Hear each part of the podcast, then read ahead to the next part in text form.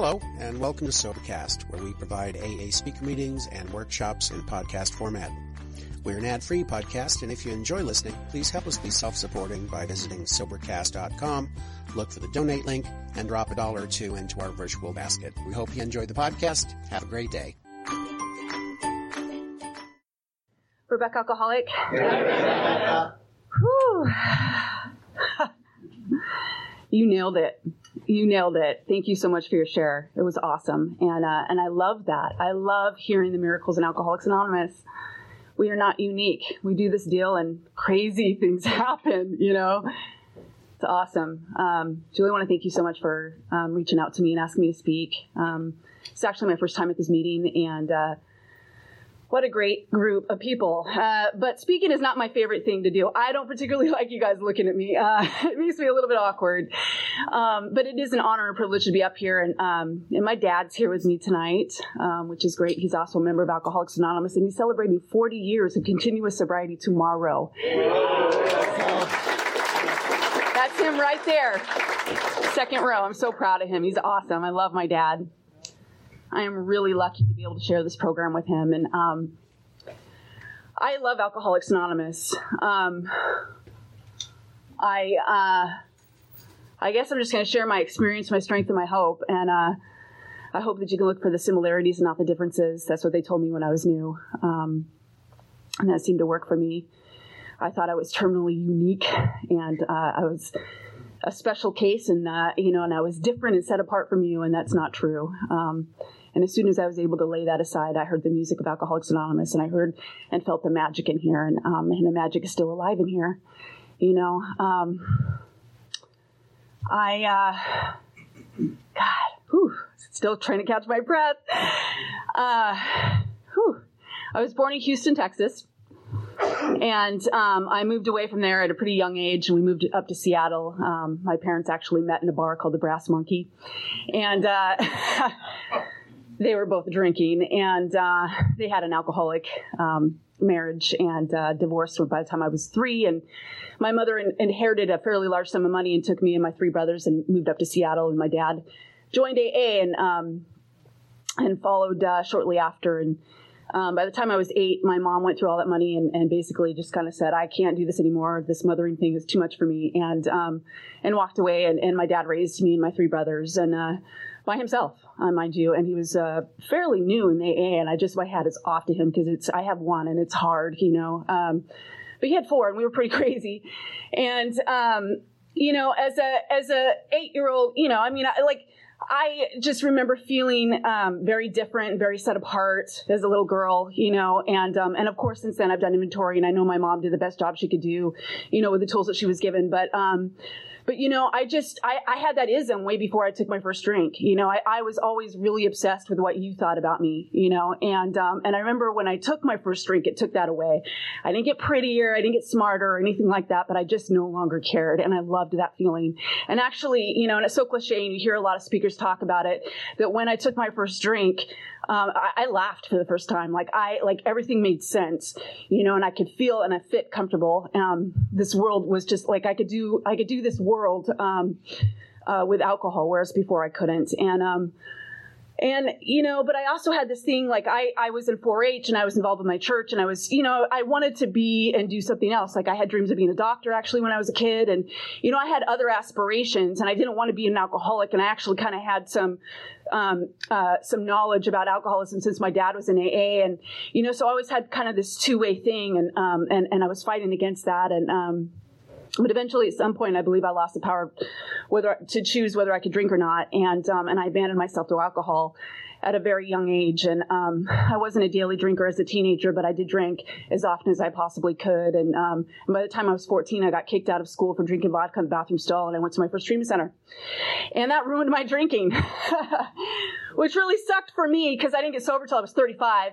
And uh, so it was 21 years of in and out of this deal, you know. Um, and, and I remember as a teenager, I found this place called Hilltop Fellowship Hall. It's no longer there, but it's a lot like an Alano Club. It was a the Fremont of the East Side. Uh, this place was crazy and awesome, and I loved it. And uh, and there was a lot of young people, and I fit right in. But the thing is, is I I didn't find any kind of solution to my alcoholism, and without any kind of solution, pretty soon I have a crazy mind that's telling me that this time, this time I'll be able to control it. You know, it's that great obsession that somehow someday I will beat this game. You know, and uh, and and I really would convince myself that you know what, I had some emotional problems. If I drink again, you know, maybe this time I'll control it, or if I cut of you know twerk it a little bit this way, tweak it a little bit, not twerk, uh, but tweak it a little bit this way, you know, then maybe I won't cross the line and, and, uh, and really believing that, you know, and, uh, and never being able to achieve that ideal. And as soon as I drink, things, you know, I was right back where I started from, and things would get so bad again that I have to get sober. And I spent that um, that cycle as a teenage girl for many, many years. And um, and by the time I was 18, I went to my second treatment center, I got out. Uh, I fell in love in AA, and uh, he, uh, you know, he tattooed my name on his shoulder, and I thought we were in love. And um, and uh, he uh, he was my first really, you know, my first real boyfriend, my first long term relationship, and and uh, um, and I had a son at 20 years old. I had a son named Elliot, and and he was beautiful, you know. And when I had this kid, I you know, I I had every intention of being a good mother to him. You know, I had every intention of, of raising him right, and um, and uh, and and when I had about two and a half years of sobriety, um, I decided that you know what, I just need some relief. I just need to take the edge off, and now that I'm a mother, there's absolutely no way that I will uh, do anything to harm him or, or cross that line, and, and I will be able to control myself. And um, and in eight days, I lost everything, including uh, uh, getting introduced to heroin and cocaine and committing my first felony. And um, and I was raised on the east side. You know, I am not street smart. At least I wasn't then. Uh, and um, I was not like I had no idea what I was getting myself into, you know, at all. And uh, and and I lost my kid. Um, it's a long story, and I can't. I don't really have time to get into it. But basically, my roommates told on me, you know, because they knew that I was nodding off and that I was unable to take care of this this little infant who was eight months old at the time. And um, and the cops came and they, you know, found puncture holes in my arm and they took my son and um, and I went and I I I, I left. I, I left with this boyfriend and we, we went and we, you know, to downtown Seattle and I, I hit places that I just, like I said, I was not familiar of. I had absolutely no hustle. I was in shooting galleries and crack houses and uh, I lost a bunch of weight and, uh, you know, and I had like no idea what I was getting myself into, like I said. And, um, and basically a couple months of that, I went to my third treatment center, which was Seadrunar. I don't know if anyone's familiar with Seadrunar but it's a long-term treatment center. It's behavior modification, it's work therapy, and it's um, addict help addict or something like that. I don't know. And I went there and I actually completed the program. I got my son back, and, and when I got out, um, I was at the right place at the right time, and I landed a job at Boeing, and I had a um, I had an apartment and I had my kid, like I said, and uh, you know, on the outside, everything looked really good. You know, I was in my 20s, my early 20s, and um, you know, and I thought, this is it. This is my solution. That if everything on the outside looks good, then then I'll be okay. And uh, and it wasn't, you know. And those that are real alcoholics know that that's not the real solution. And um, and so I convinced myself yet again that I will drink, and I drank.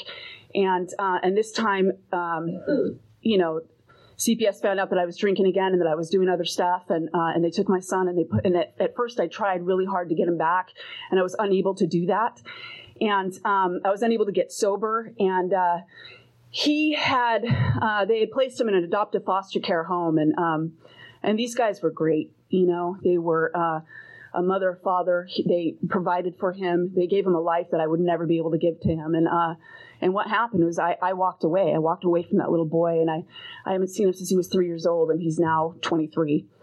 And um, and I walked away, and then I hit the streets, and I hit the streets really hard, really hard. And um, and I lived on the streets for many, many, many years.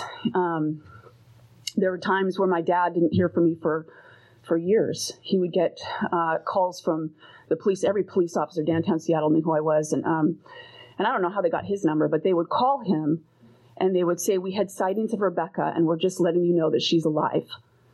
And um, and and and and there's a lot of those years that honestly I don't remember. You know, it was, it was a blackout. Some of it's kind of starting to come back to me now. I would rather not remember because I'm so far removed from who that person was.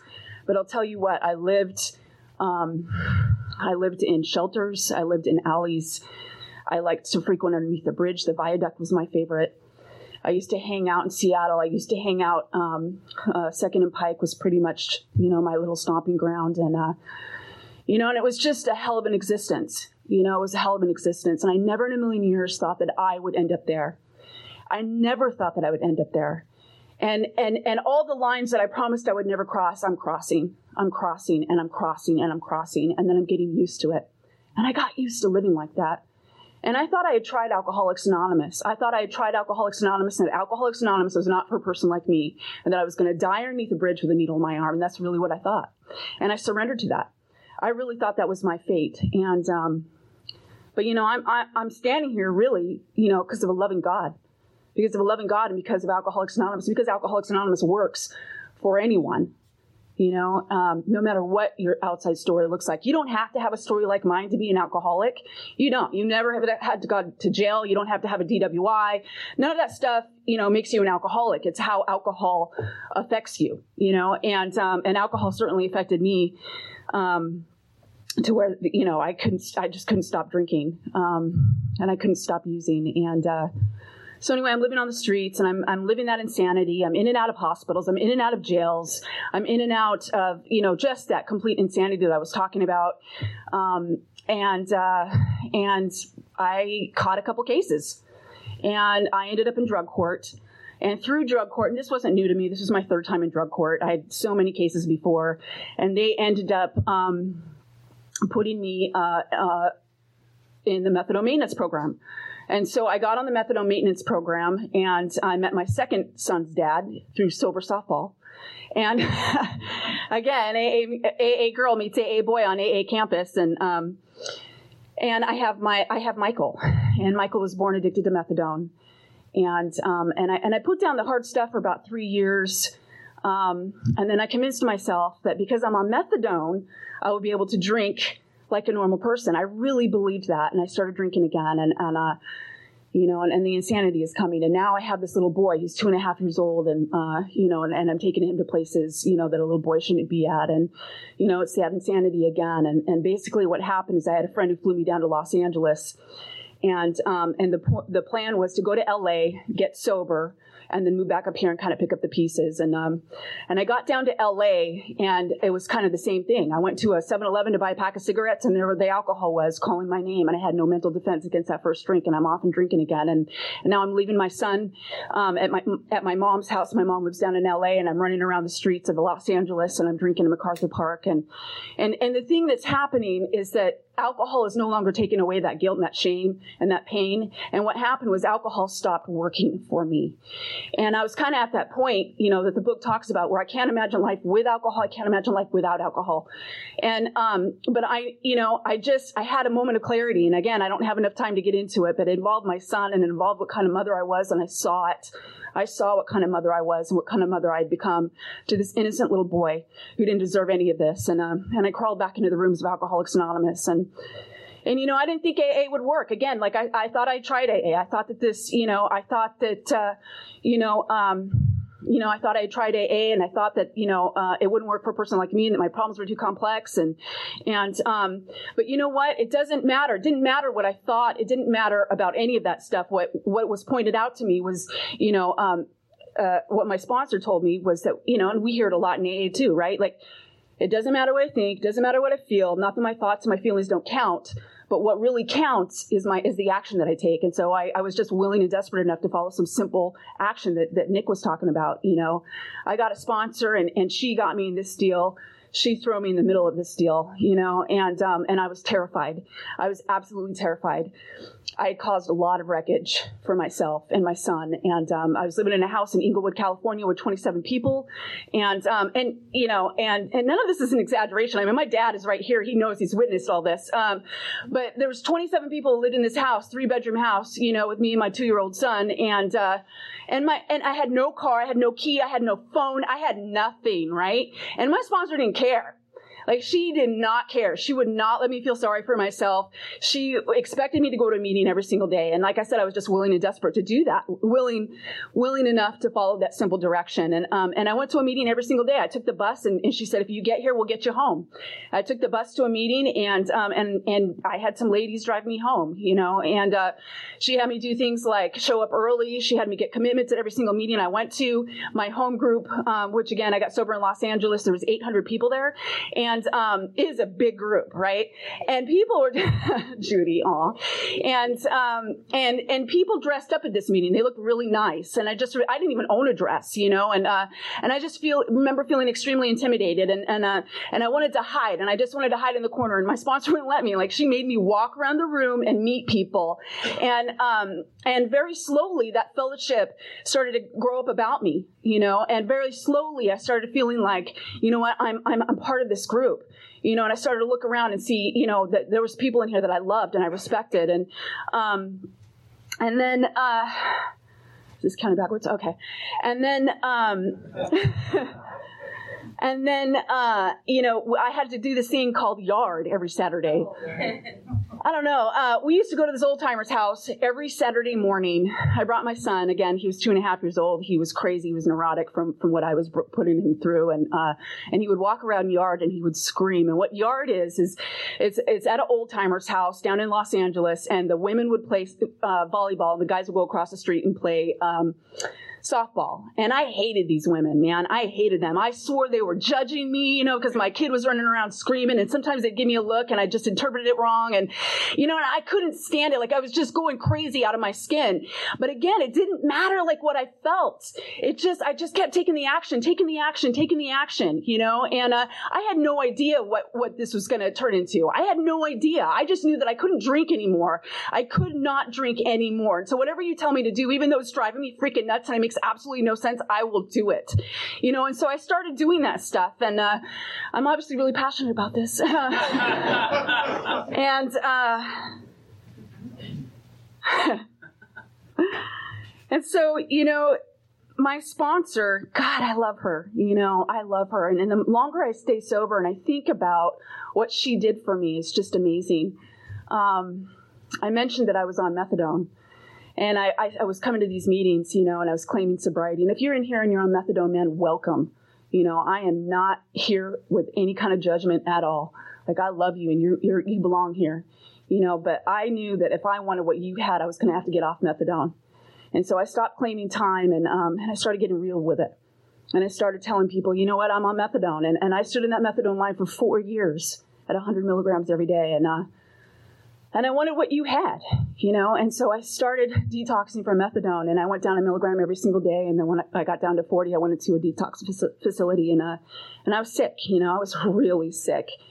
And my sponsor picked me up um, with a sobriety sister. She made me sit in the back because we mix. we sit by time, like time. and I remember being pissed off about that, and. Uh, that lady's not sober anymore either. She found out she wasn't an alcoholic, but um, but she made me sit in the back, and um, and that day that she picked me up, you know, was the day that I was off of everything, like nothing from the neck up, um, and that's my sobriety date, which is July twenty fifth, two thousand eleven, and I love that day.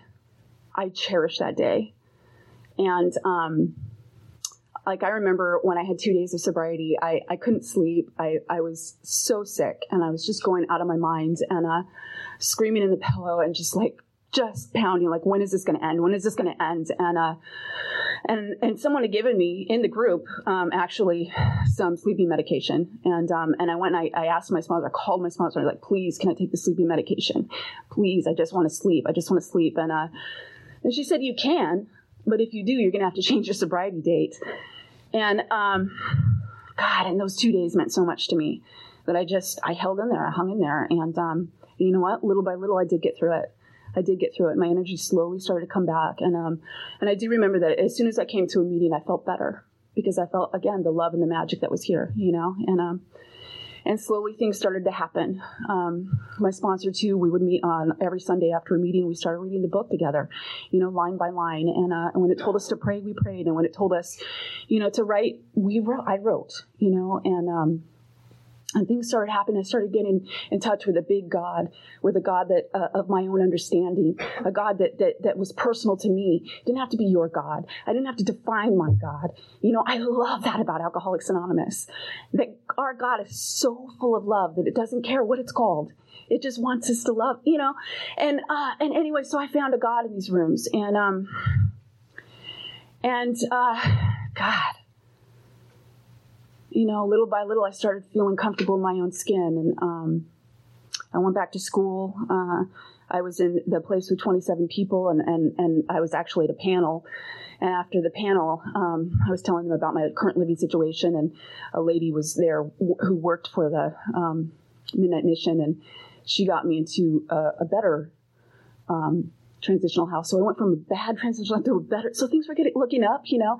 And uh, I went to a, a transitional house, and um, and this place was great. You know, I, I found a little job, um, little part time job, and and uh, my sponsor told me to make Alcoholics Anonymous my number one job and to find something to do during the day to keep me busy, you know. And um, and that's what I did. You know, I made AA my number one job, and um, but I had this little part time job, and then at about a year and a half of sobriety, and she told me at a year just focus on sobriety. Okay. Everything else will just kind of come, you know, fall into place. But for your first year, there's no dating. There's, no, you know, like we were very serious and I needed that. You know, that again may not be your experience, but I needed that. I needed to be immersed in AA. And, um, and so I went to, back to school when I had about a year and a half of sobriety and, um, I decided I wanted to become a surgical technician and, uh, you know, and I went back to school and I actually did really well scholastically. I was a 4.0 student, which blew my mind, right? And, um, and what happened was I ended up, um, I did really well scholastically, but it was time for me to do my clinicals. And I went and I did my clinicals. And, and what I do, what my job is, is that I open up um, the, the operating room for the doctor, and I'm the doctor's right hand man during surgery, right? Like, there's a little bit of grandiosity in my thinking. but um, here I am, I'm at clinicals, and um, I have a really difficult doctor, and um, and everyone was telling me this guy's really mean, he's really mean, and uh, they warned me about him, and he was mean. And and I got in there, and sure enough, I screwed up. I did something, and he pushed me away from the patient, and he had my preceptor, who's my educator, uh, finish the case, and um, and after that, I went to the bathroom and I started crying, and those thoughts came through my head of like, you're a junkie, you're worthless. What are you thinking? The OR? Are you kidding? Me. You know, you're in way over your, your head here. And, uh, but because I walked through those fears in Alcoholics Anonymous, because I learned how to honor my commitments in here, because I learned how to, how to, uh, walk through my fears with you, I was able to walk through my fears with this doctor, you know, and my second thought was, well, you know, you may be failure at this. You may not be cut out for this, but you're going to finish this. You're going to finish this strong. And as a student, I was able to scrub in with this guy. I, I was able to, uh, choose my own cases. And so I scrubbed in with this guy every chance I could. Every time he was turning turning around, I was gowning and gloving him. And he knew he was difficult, you know, and yet here I was choosing his cases. And what happened is I earned that man's respect and he started teaching me. And people were blown away by it too. They, he started teaching me and he actually wrote me a letter of recommendation when I finished. And on the letter of recommendation, it said that I was the only student that he had done that for, you know, and that's like what AA does. You know, when I had, um, when I was at the Midnight Mission, I was asked to um, run this little, I don't know, 5K, you know, and I had never been a runner before in my life. I think I ran from the cops a couple times. Uh, like I had never been a runner, you know, and I was like, ah, that's, you know, whatever. And, uh, but I wanted to support the Midnight Mission, and um, and so I I started training on my little treadmill, and I was like, woohoo, a mile, yay, you know, and I was really excited about it, and I decided to run. Uh, I, I, I wanted to uh, I wanted to help out with the Midnight Mission. I ran the 5K. I finished the 5K, and my first thought was, I want to run a marathon. And uh, it's again that grandiosity. You know, I always want more. And uh, and I did. I started I started training for this marathon, and um, and I ran the LA Marathon. You know, and uh, and I literally felt like I was being carried by angels. Like I could not believe that that God had placed me there. You know, and uh, and and the first thing I did was I called my dad when I finished and and said that I had finished the marathon, and um and then I, and then I decided I wanted to run the Seattle Marathon, and I came back and I ran the, ran the Seattle Marathon, and um, and I remember running, you know, on on streets.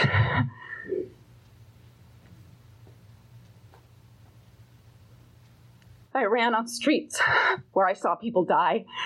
I ran on streets where horrific things happened. And here I was on this marathon, running this marathon. I couldn't believe it. I passed by the jail. I stopped. I waved. here I was. It's unbelievable. my dad was there too.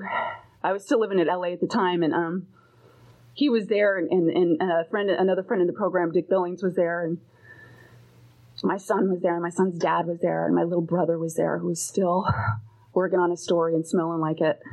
And um, he's now four years sober, but um, but they were there and they met me at mile five, and I remember thinking, oh my God, this is so cool. And it was cold. It was one of those cold days. It was 27 degrees, you know, and I was fine because I was moving. Um, but they were hanging out, you know, and uh, and I saw them at mile five, and I thought, okay, cool, you know, they, they came out, and they supported me, that's awesome, and and then I saw them, I saw them at mile nine, I'm like, okay, and then I saw them at mile eighteen, I'm like, wow, and then I saw them at the finish line, and they waited the whole time, you know, and uh, just to watch me finish and, and to follow me through this race, and it was just amazing, it was so amazing, and um, I ran Seattle again, so I ran Seattle twice, and then I had an opportunity to run a marathon in Rome, Italy, and uh, I ran a marathon in Rome, Italy, and I also ran one in Barcelona um, in October. I'm running one in Ecuador. I don't know. Uh, it's not about running marathons. It's not about traveling the world, although I have. I've been to several places more than what I've just mentioned. A girl like me who couldn't get off of Second and Pike. But it's about when we do this work. When we do this work, that's where God shows up, and that's where miracles happen my story is not unique. There are countless miracles, countless stories of just God shot after God shot after God shot in these rooms. You know, um, last thing, uh, my dad, you know,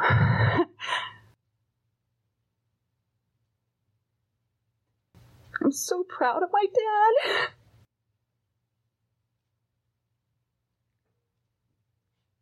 He's my best friend today. There were years that I stole from him because of my drinking. I didn't even bat an eye.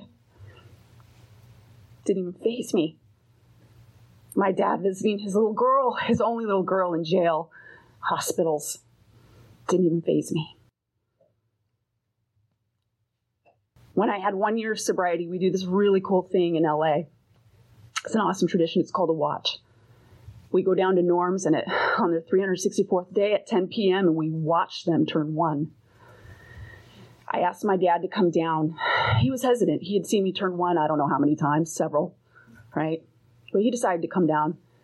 There was 100, about 150 people at Norms, you know, watching me turn one.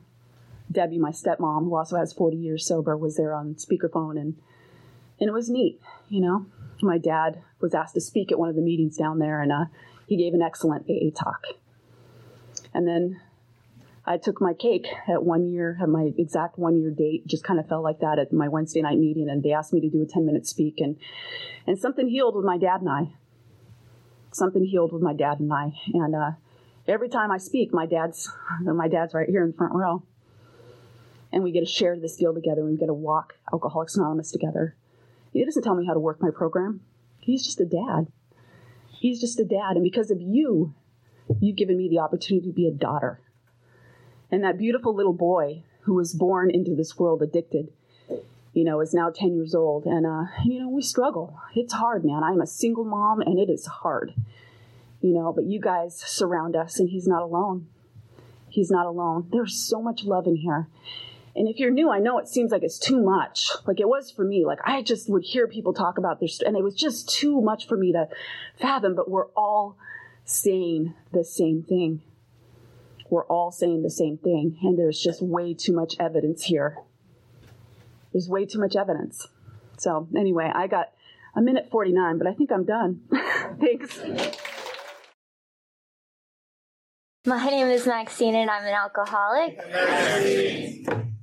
I felt like Willy Wonka. I wish I could have just like done some flips. Uh, um, so my home group is uh, North Seattle group, which includes 50-50 in this meeting. Um, I stopped making cakes, so I guess they decided to throw me up here. Um, and I am walking with a cane today. I'm just gonna go ahead and just get it out there so you guys will stop asking. I fell off a tree in Hawaii, um, which shows that I still make bad mistakes in sobriety. Um, so yeah, my sobriety date is September 21st, uh, 2017, a little over a year. Um, so, what it was like. Uh, I came from a family of uh, that have addicts on one side and mental illness on the other side.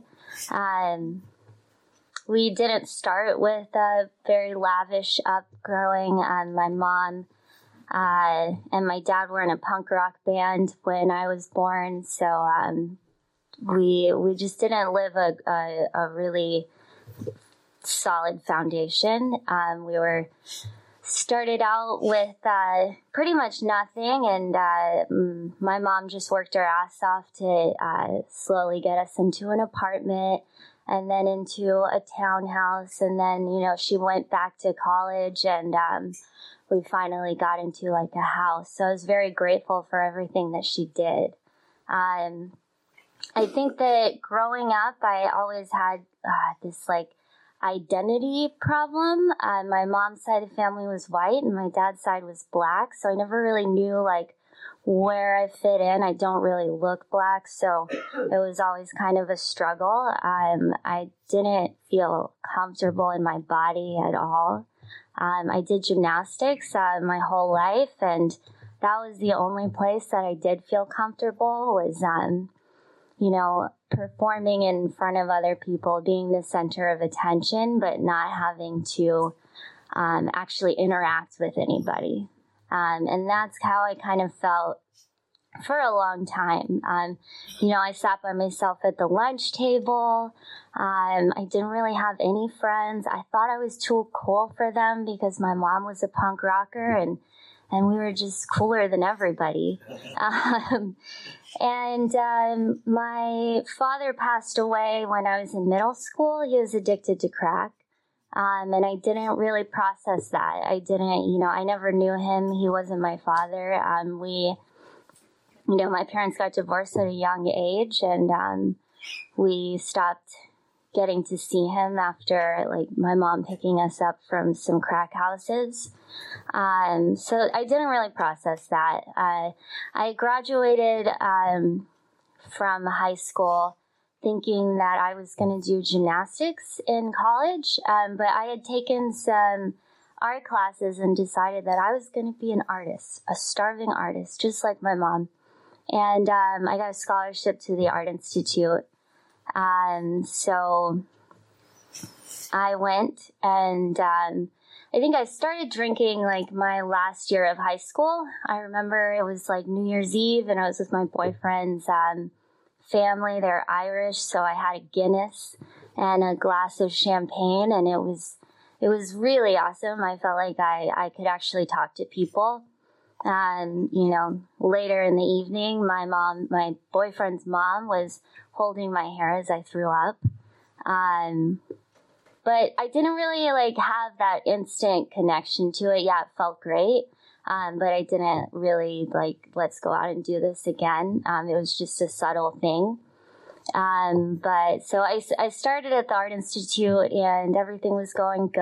I was smoking pot and, you know, showing up pretty much drunk to most of my classes. Um, but it was the Art Institute and I was drawing really good.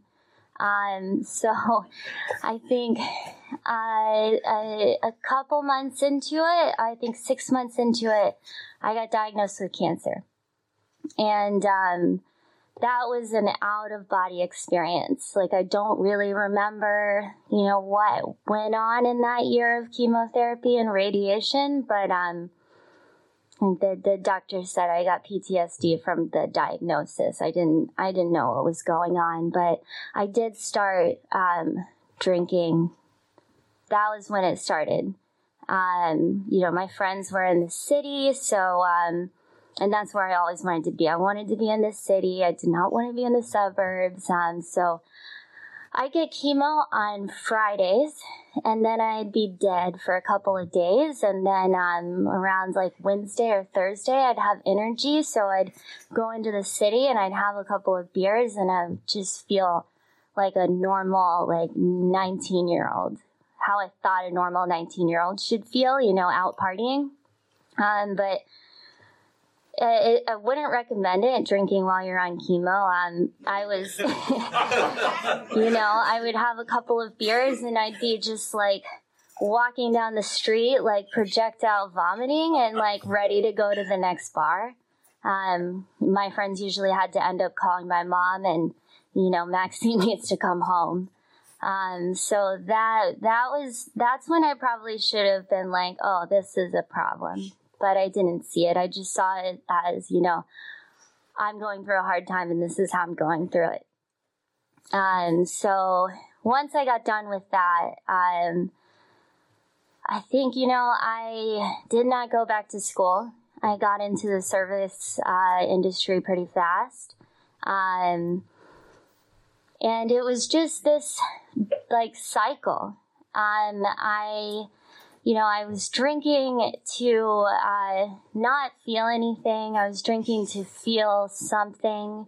Um, I didn't feel comfortable in my skin. I didn't know this body that I was in anymore. I felt like it had failed me.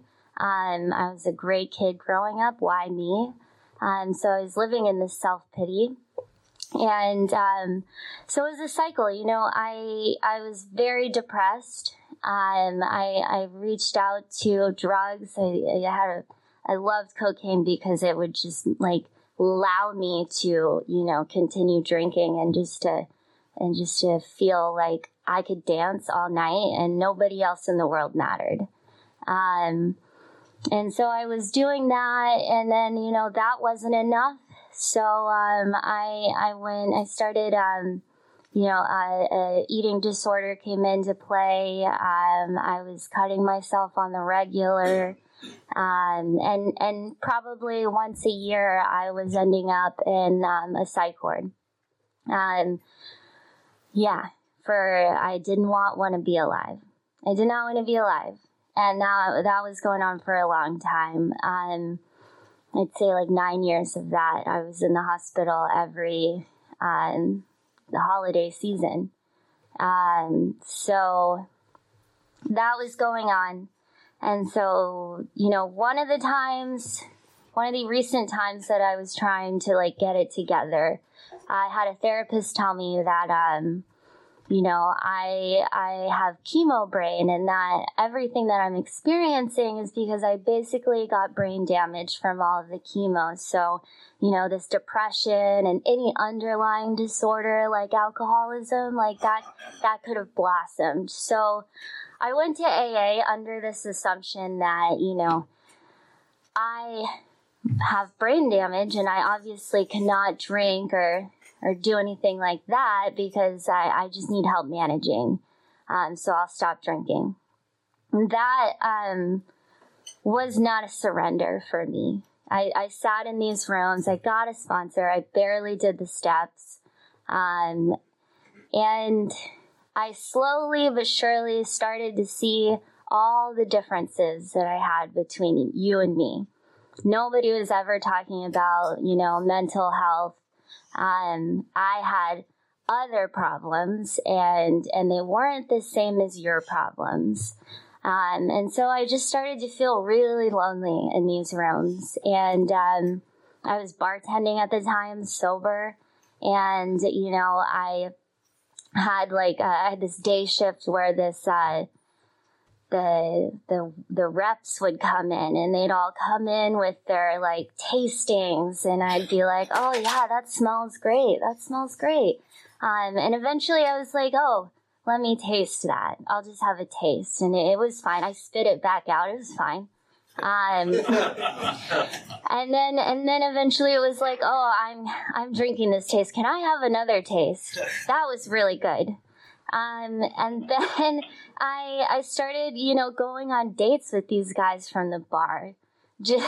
I'm sober, but yeah, I met you last night and you were wasted, and I think this is a good idea. And eventually that led to me being on, you know, a rooftop drinking a, a, a rose slushy.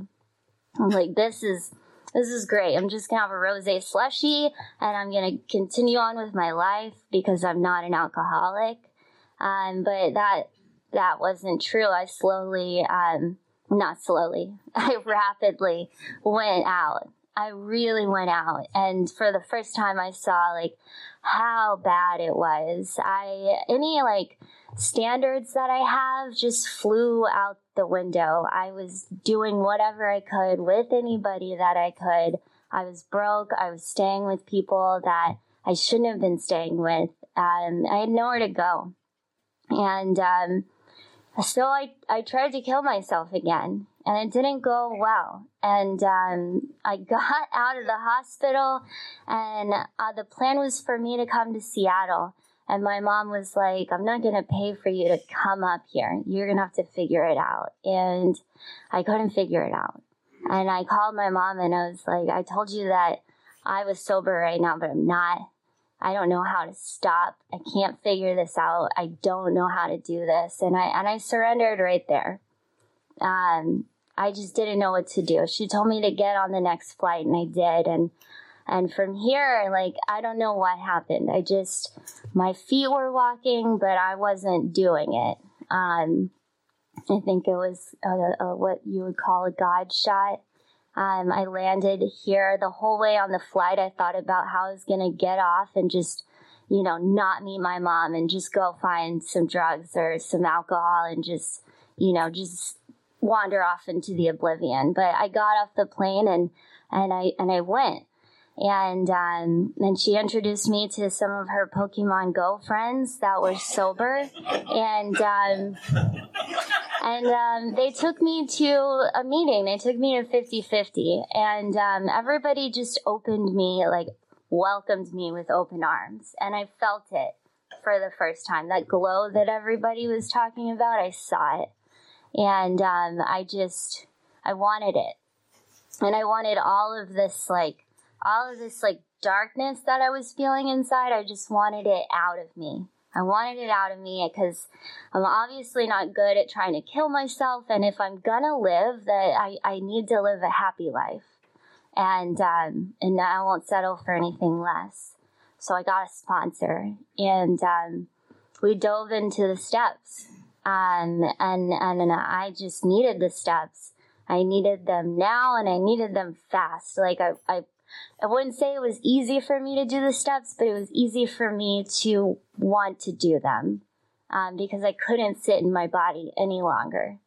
Um, and every time we did a step, it was like I was reaching down inside of me and just pulling out, you know, whatever grime was in there, you know, one step at a time.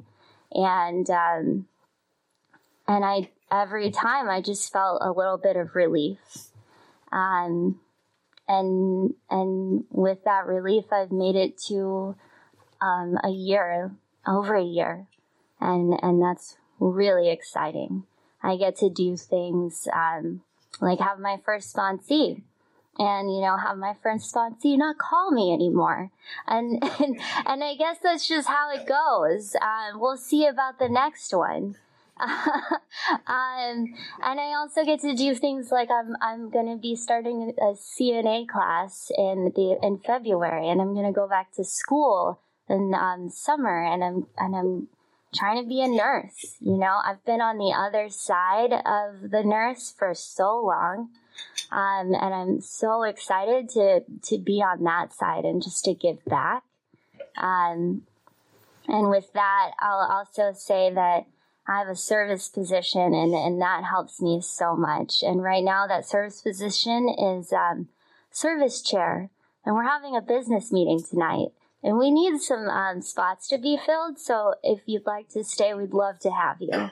And I think my time is up. So thank you for having me.